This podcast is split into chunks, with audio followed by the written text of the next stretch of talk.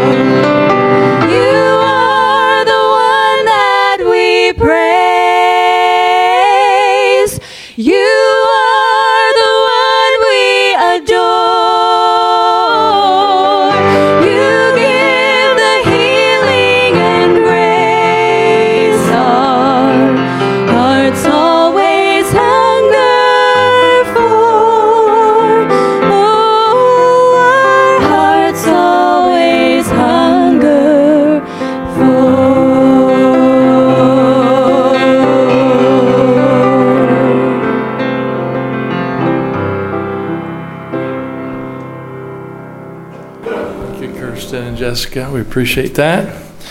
All right. Hope you're in your Bibles now at 2 Timothy chapter 23. While I'm getting this microphone on, want to remind you, did I say 2 Samuel 23? Well, you know why? Because we're going to Timothy here in a minute. I just looked at it. Okay. All right. Now, some of you are shaking your head at me. You don't get up here and do this very much, so you would do worse than me. I guarantee it, okay? 2 Samuel 23 is where I want you to be. But you'll be going to Timothy in just a little bit. We're having the Lord's Supper tonight, church. And so that's the 6 o'clock service. And that's always a sweet time. And so be ready for that if you would. The deacons will prepare that. And we'll partake in that after some instruction. All right. I have a verse I'm going to read for you out of Ezekiel. And then we'll read our text this morning. Ezekiel chapter 20 and verse 30 says, I sought for a man among them that should make up the hedge and stand in the gap before me for the land, that I should not destroy it, but I found none.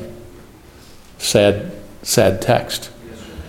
2 Samuel chapter 23 and verse 11, and after him was Shammah, the son of Agi, the Herite, and the Philistines were gathered together in a troop, where was a piece of ground full of lentils, and the people fled from the Philistines. But he stood in the midst of the ground and defended it and slew the Philistines, and the Lord wrought a great victory. I want to preach today on a great need in our churches, of course in our land today, is a man to stand. In other words, Christian people that will stand up for God, okay? But my title today is A Man to Stand. Let's pray. Lord, help us in this service this morning and be in the service with the deaf as well, and be with the children and those adults ministering to them as they have church. We pray that these services today would glorify Jesus. And I pray, Father, that you would help me in the delivery of this message. We thank you for the visitors that have come our way, and we pray that you'd encourage and bless them. But Lord, be with this whole congregation today. Stir our hearts. If there be anybody here that knows not Jesus as Savior, Father, I pray that you would you and the Holy Spirit would work on their hearts and draw men and women, boys and girls to Christ. Lord, help us to see some folks saved, Lord, in our church through our witness, and Lord, with your help. And we pray this in Jesus' name, amen. A man to stand. How many of you this morning, do me a favor, you were... In 1974, you were not yet born. Would you raise your hand? Wow. All right, there's a lot of you. Well, in 1974, I trusted Jesus as my Savior. I did not know then what my little simple prayer to God would bring to my life. I really didn't. I didn't understand fully everything. I just called on him and asked him to save my soul and change my life. Well, in 1976, I met this young girl. I met her prior to that at A&W over there on Ford Road in Garden City. And she became my wife in 1976, and we started out in this wonderful life together. Been married 41 years now. And we began to attend this church as a young couple. We were both 19 years of age, and we came in here, and people were kind to us. And through the years, through instruction, teaching of God's Word, and preaching, of course, we built up in our faith. We had a greater faith, and we had a resolve in our young hearts to follow Jesus. 1977, the Lord was dealing with me about my life being committed to Him. And I had not yet been scripturally baptized. I walked for a while. I was raised Catholic, and so... in my heart, I was thinking I'd already been baptized, but it wasn't scriptural baptism.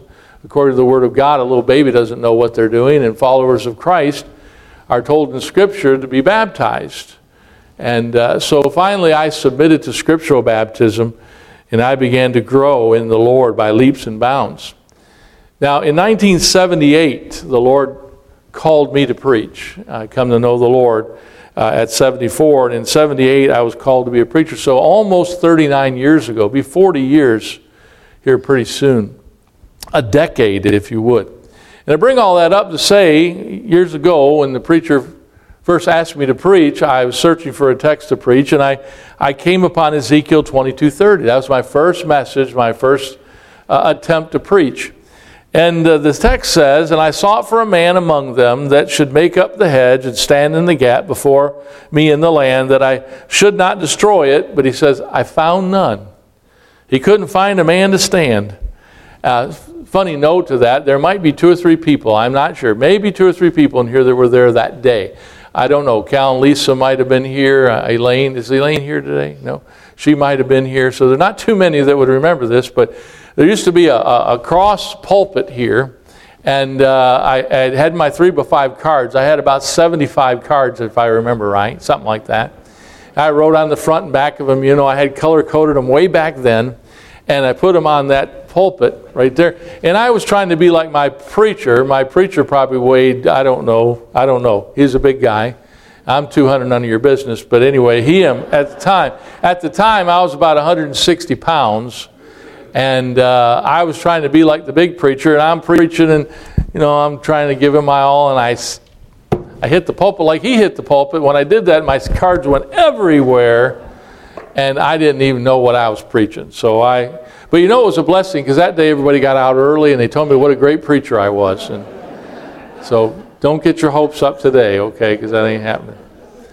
But see, I can go back to that text, and I can't recall really preaching out of that text. Maybe another time, mentioned it or whatever, but that was the very first time, and that text spoke to my heart. The other day I was reading along these lines, and it grabbed me again.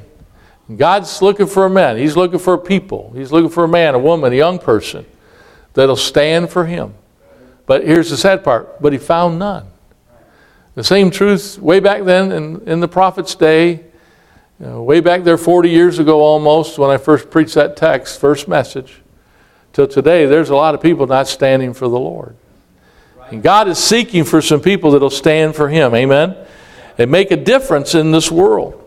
And God is looking for us to make a stand against family if we have to, against friendships if we have to, against other Christians that they just don't want to. They don't want to surrender to the Lord themselves, so they're very critical about taking any stand for the Lord. Now, we're in an atmosphere in our current time that's dominated by much darkness. We know that. You know, the more you're in darkness, the more you don't notice how dark it is. And too many of God's people, if we're not in the book, amen, and we're not on our knees as we ought to be, then we're kind of groping around in that darkness. And sometimes we don't even know the direction we're heading for in our life. And we're living in a very, very dark day, dominated by sin and sinful people. And I remind you that the Lord said, "Ye are the salt of the earth. Ye are the light of the world." God's looking for distinction in his people. He's looking for a difference in his people. He's looking for a people that will stand for him. And few people seem to stand for the Lord as much as they used to. At least in my opinion, in my short span of like almost 40 years, I've seen some big changes at the house of God and with the people of God. And so I'm trying to motivate us to understand that God's looking for a godly people, and that'll be a godly influence in this world that we live in today. And again, fewer and fewer people are willing to make that stand. God said, "I want you to stand in the gap for me, in my place." And we, as Christian people ought to see Jesus Christ in us. They ought to see something different about us than other people. Now, a few want to come out of their comfort zone to do that. Fewer yet want to be a witness for Christ. Won't speak of his name. Don't bring him up at work. Don't bring him up to anybody in the family. It's a shame. But we're really back where we used to be. Ezekiel 22:30. He looked for someone to stand in the gap, but he found none. So we have to question ourselves today about our own stand. Few are willing to associate with the church today. More and more. Listen, I make visits of people that visit church, and less people want to be affiliated with the church. They don't think there's a need for the church. They don't think that the church has any kind of authority over them. And it's a sad day. And let alone be separated unto the Lord and to the church and serve God. Amen. And so God is still looking today for the someones that will stand in the gap and make a difference. I told you, 2 Timothy chapter 3. Turn there if you would. 2 Timothy chapter 3. Let's look about these end times. We need to read this. And we've read it many times. Many of you are very familiar. But 2 Timothy chapter 3 and verse 1, we'll read a few more verses than that. But verse 1 says, "This know also, that in the last days perilous time shall come." Well, we're there. The word perilous means fierce. It means hard to do. It means hard to take a stand or an approach. Isn't that interesting? It means hard to bear up with or hard to endure. It means dangerous. It means harsh times. It means fierce times. It means savage times. Folks, we're there. It's getting worse. And we're Westerners. We are so prone to look at life through eyes of an American, through a Westerner. But we're just a little part of this globe, this world. But it's horrible what's going on in our world today. And we're told this in the Scriptures. In 2 Timothy chapter 3, look at it again, verse 1. This know also, get this down, God's saying, that in the last days perilous times shall come.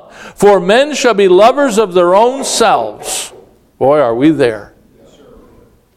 Covetous, boasters, proud, blasphemers, disobedient to parents, unthankful, unholy, without natural affection, truce breakers, false accusers, incontinent, fierce, despisers of those that are good, traitors, heady, high-minded, lovers of pleasure more than lovers of God.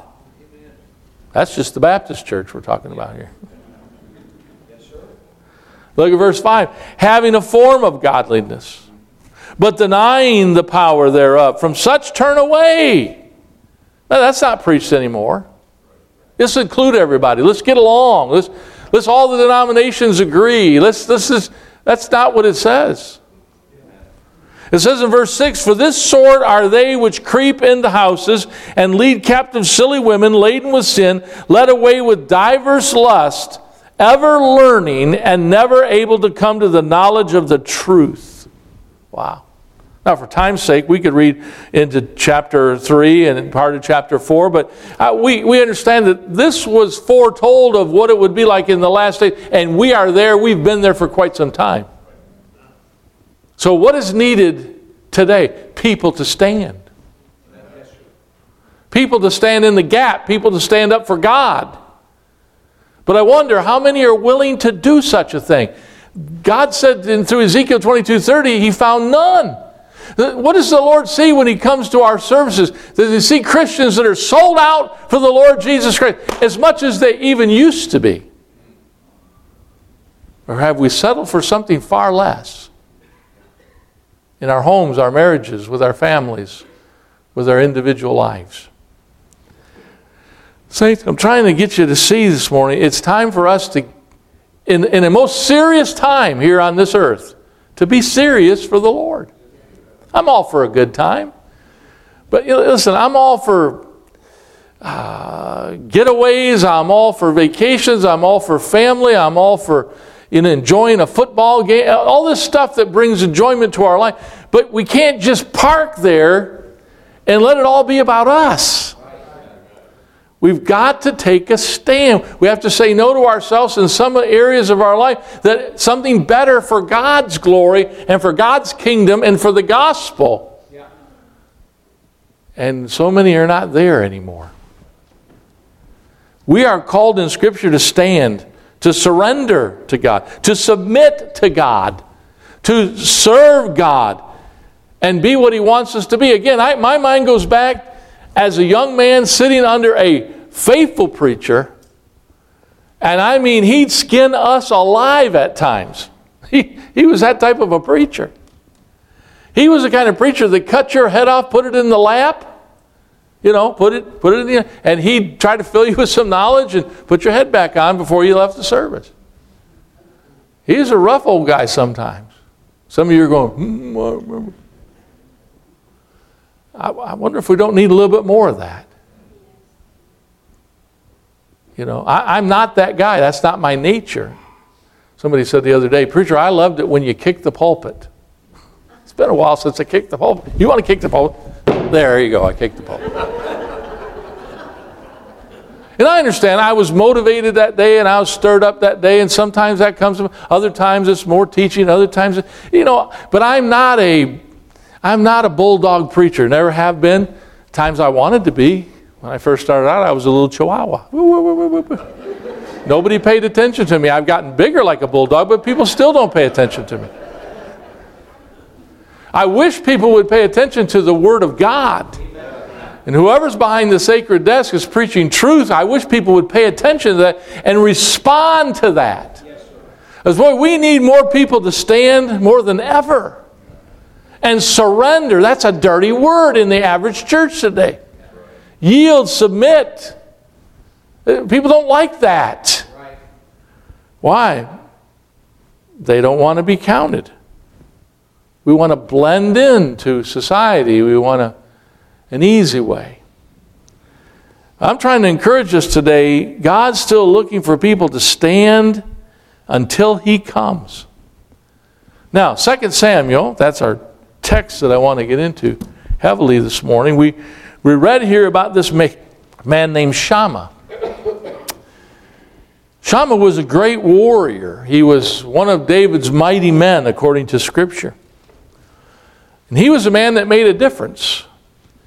He was a man that promoted his king and the kingship.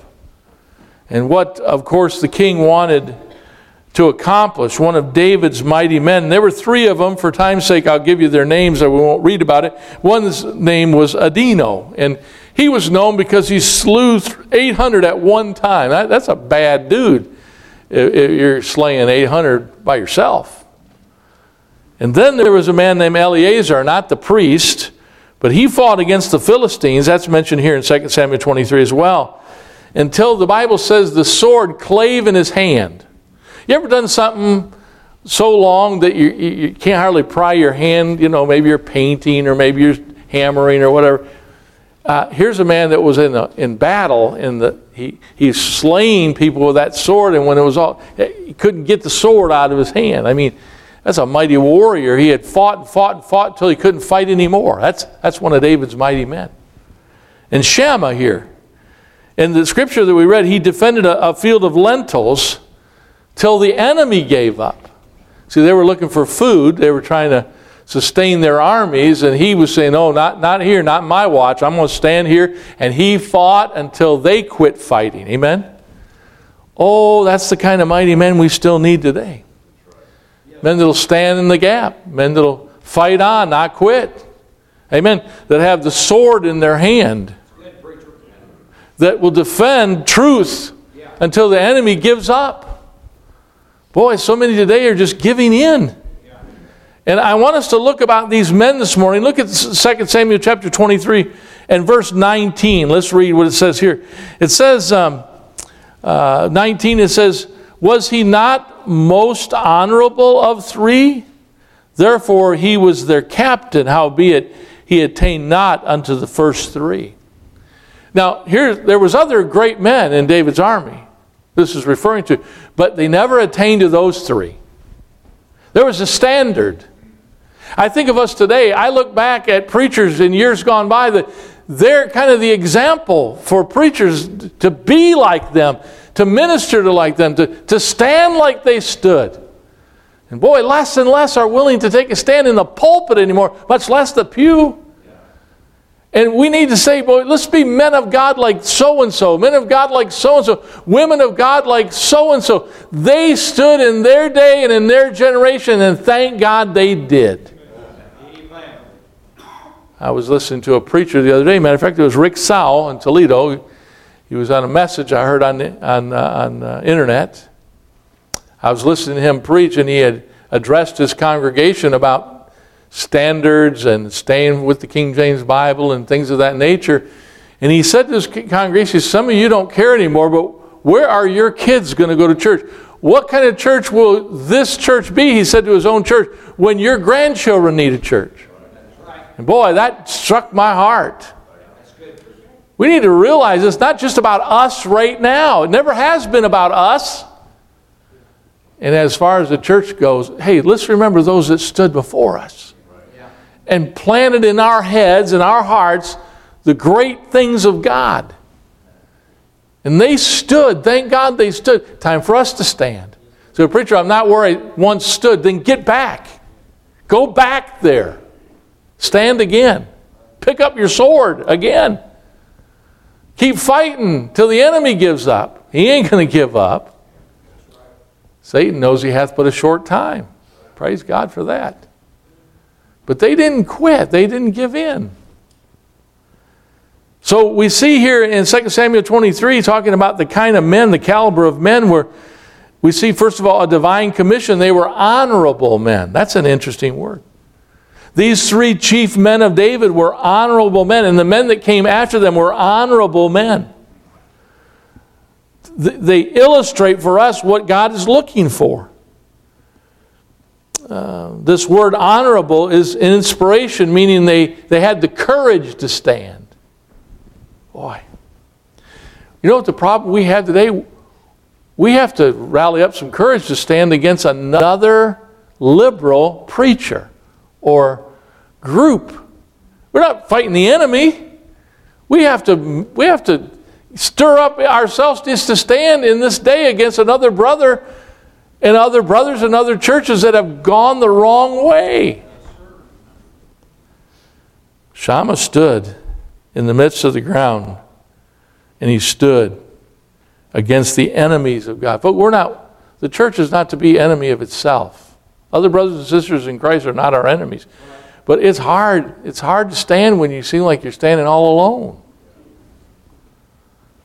These verses inspire the confidence to stand. These verses today inspire me the conviction to stand in an evil day. I had a conversation with a pastor this week, and I had to take a stand. We had a disagreement. And as a pastor, I had to stand my ground. I don't know where our friendship will be because I didn't go along.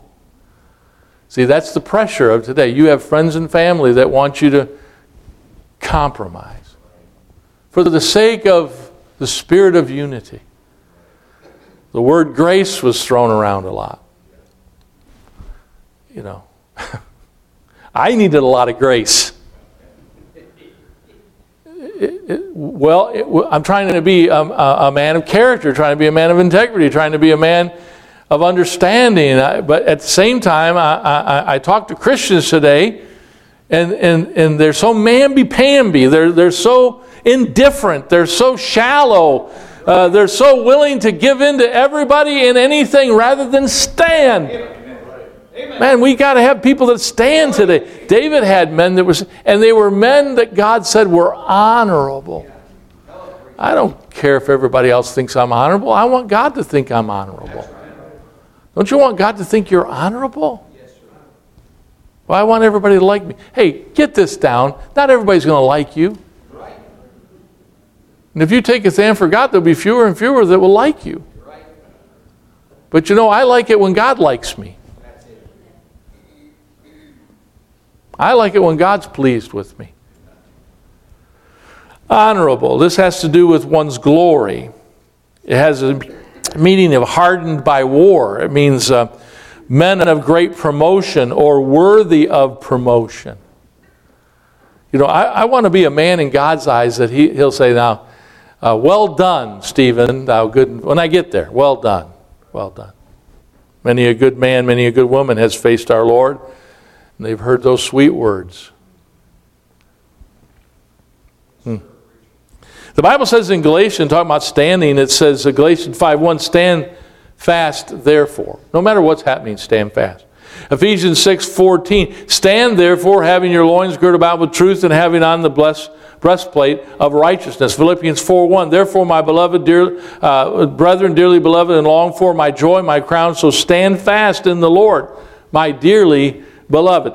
2 Thessalonians 2:15, therefore, brethren, stand fast and hold the traditions which have been taught, whether by word or our epistle. And the message over and over in our Bible is stand, take a stand, take a stand, take a stand. You've heard this. You know, stand for something, you're bound to fall for anything. And that's where the church is today. And we're not making a difference. Matter of fact, sometimes the world looks at us and says, I don't see a difference between you and me. Why do I got to go to your church? Why do I got to listen to you? So what are we going to do, Christians? Are we going to stand in this evil day? Or here's the options. Are we going to cower? Are we going to fold? Are we going to compromise some more? Are we going to give in, give up, give over? This is perilous times. This is time to stand. Here's a question. Can God and can your pastor trust you, count on you, depend on you, rely on you to take a stand?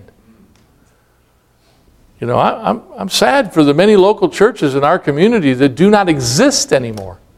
Yeah. I'm sad for the local churches that in this community that used to be strong for God and they're very weak today. I'm concerned about many of the local churches in these communities that they've given out Sunday night services. They've gone to cell groups. They've gone to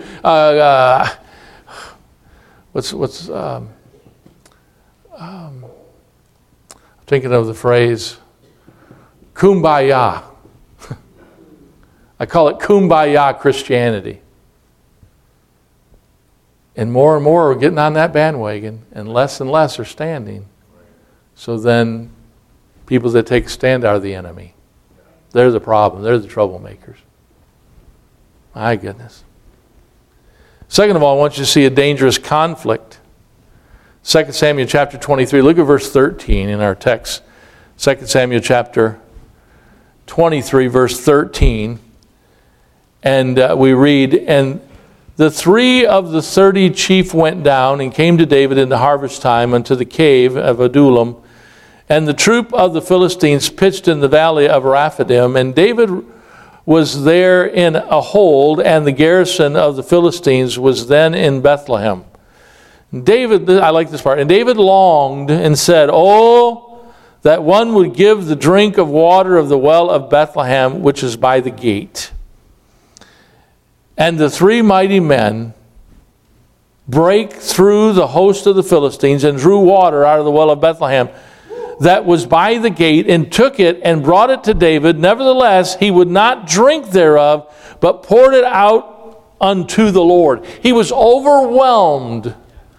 Yes, sir. He was overwhelmed by their offering to him as their king, that they risked their life just as a desire, kind of a slip of the tongue. In other words, I wish I had a drink. He's thinking of his boyhood days. He's thinking of a time. He's reminiscing, if you would. He's weary from battle, and he makes this simple statement. He's tired of running and hiding. He's tired.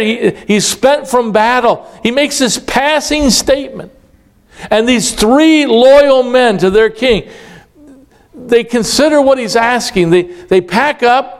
They go and do what they think is their duty. They go in harm's way, and they go to the gate, which was dangerous. The Philistines had control. They gather up that water, and they bring it back to the king just so he'd be pleased.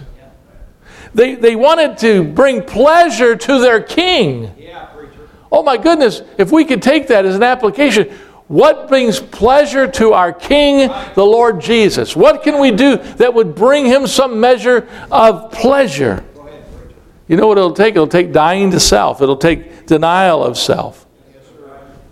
And not thinking what we want, what we think we need.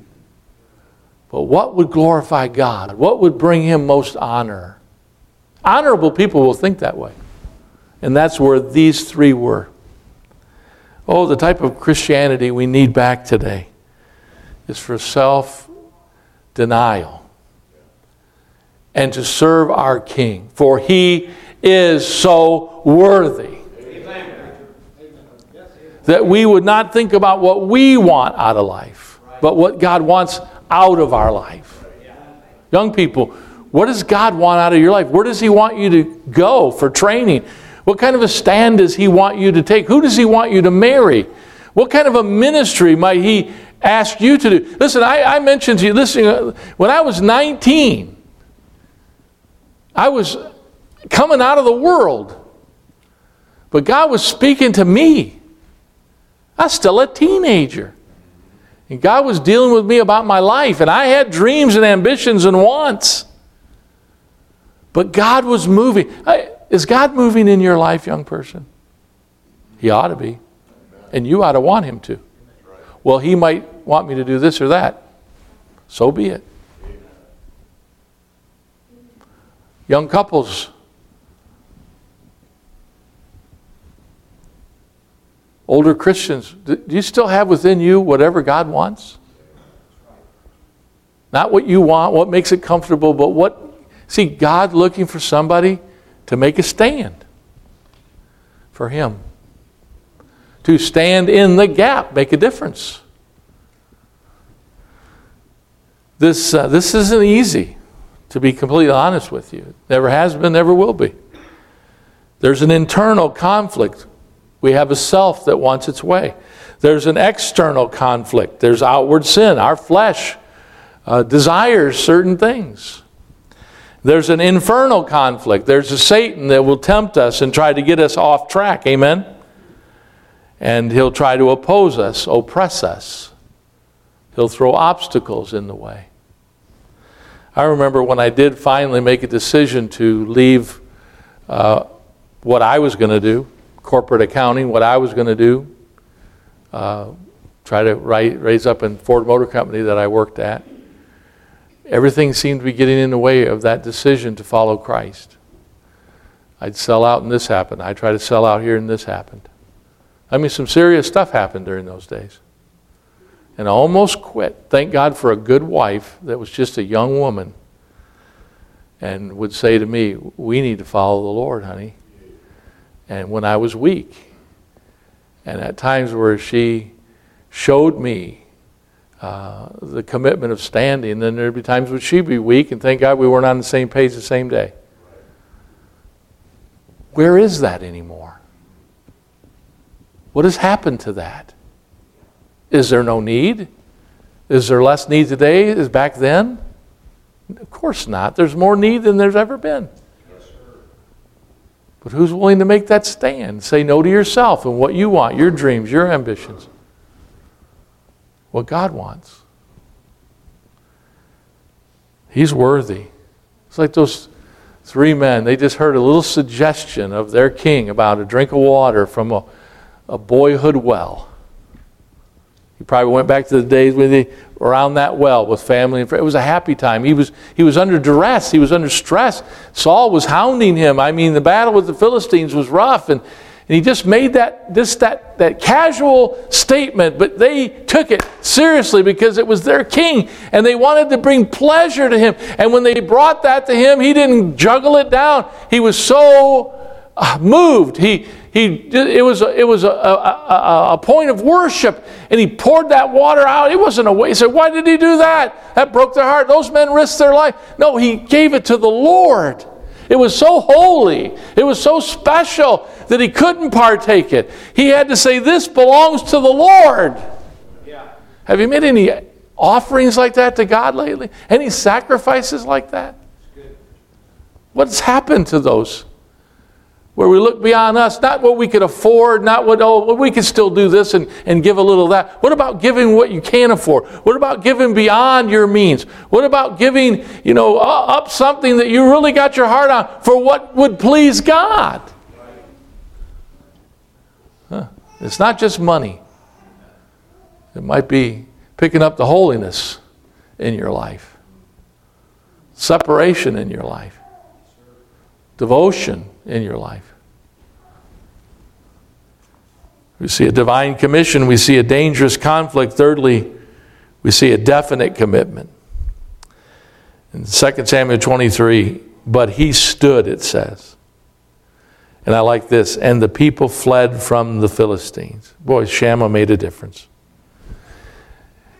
Philistines were formidable foes. They weren't easy to deal with. But Shammah, at that point, made a commitment to sell out for the king, David, for his kindred, his people, for his kingdom, the nation of Israel. And the Lord still is looking for men and women and young people that'll take a stand for your king, Jesus, for the people of God, the church that Jesus Christ bled and died for his kingdom to come. In John 17, thy kingdom come, thy will be done on earth as it is in heaven. We ought to be living our life just like it would be for the Lord up there. Right? That's what he's saying. It's talking about a commitment to Christ. The word commitment is defined as this. Listen, this is an important word. We're going to define it for you. Commitment, what does that mean? The state or quality of being dedicated to a cause, an activity, group, or individual. In the body of Christ, and I'm not saying this is all wrong, but some of God's people are more committed to something out there in the world than they are what's going on in the church and in the kingdom of Christ. Some things are worthy. Some things are important. But they don't trump the most important thing. Right.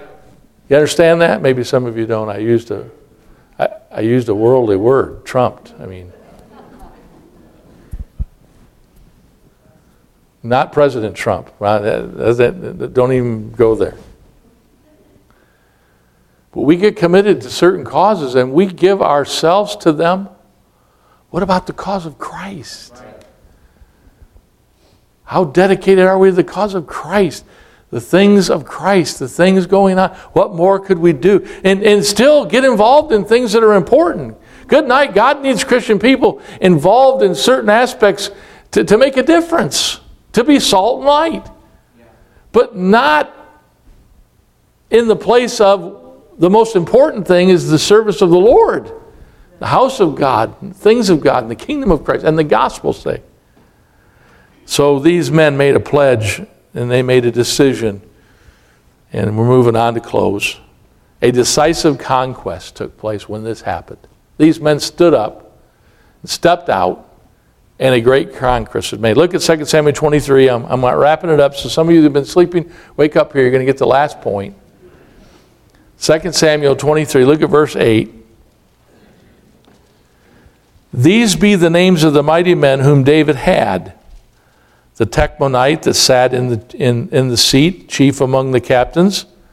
The same was Adino, the Esnite. He lifted up his spear against 800, whom he slew at one time. And after that was Eleazar, the son of Dodo. How'd you like to be the son of Dodo? And a Hoite, he was from Ohio, and one of the three mighty men with David, when they defiled the Philistines, they were there gathered together to battle, and the men of Israel were gone away. And he arose and smote the Philistines until his hand was weary, and his hand clave unto the sword. And here it is. And the Lord wrought a great victory that day. Didn't say they wrought a great victory. Said the Lord wrought a great victory that day. How did he do it? Through them. Maybe that's why we don't see many victories today. We're doing it all on ourselves rather than do it for the Lord's honor and glory. And the Lord shows up and he gains the victory, but he uses us. Right? And it says, and the Lord granted great victory that day, and the people returned after him only to spoil. Now, let me mention these and I'm done. A divine conquest took place. God wrought a great victory through and by these men. It was a degrading victory in the sense that they overwhelmed their enemies. The Philistines went running. How embarrassing. It must have been that day. Just a handful of mighty men took on the whole Philistine garrison, and they went packing. When they got back to their leaders, how many did they have? 3? How many were you? Yeah, but this one guy, he killed 800 of our men all by himself. How degrading. Amen. A delivering victory. The people were emancipated. Verse 12, they were set free. Set free. So my conclusion this morning is David had these men that loved him and were loyal to them and devoted to him. Amen? And the Lord is still looking for such today. And I sought for a man among them that would make up the hedge and stand in the gap before me for the land, that I should not destroy it, but I found none. Do we have anyone that's willing to stand to make a change in this world for God? That the world might look and say, boy, they're different. That's an unusual family. That's an unusual young man. He's living like not like us, like some church kid, like some Christian young man. Well, that couple's different. We don't want to be different. I've seen this happen so much. We don't want to be different than the world because we don't want the scorn of the world. We want to get along. That's what this contemporary stuff's all about. Blending, let's not be different. Let's accept things. You're not going to find that in your Bible. Be separated. Oh, who's going to stand? Let's bow our heads if we would, every head bowed this morning. I'll ask a few questions and we'll give the invitation today. I'll ask this question. Do you know Jesus as your Savior? Are you sure? 100%. Do you know Jesus? Here's another question. Does the Lord know you love him? Say, I love the Lord. Does the Lord know you love him? Does the Lord know that you're standing for him? You've made a stand? Here's what these three men did for their sovereign. Here's the last question. Does the Lord know that you would do whatever he wants you to do? He wants you to do. Does he know that you're willing to do whatever he wants you to do? Father, I pray that you take now this invitation and make it a special one. I pray for those that have come and those that will come. Lord, we pray for your will concerning this invitation. But Lord, as a church, as a body, as a family, help us to stand, Lord, for you in these days. In Jesus' name we pray. Amen. Let's stand if we would.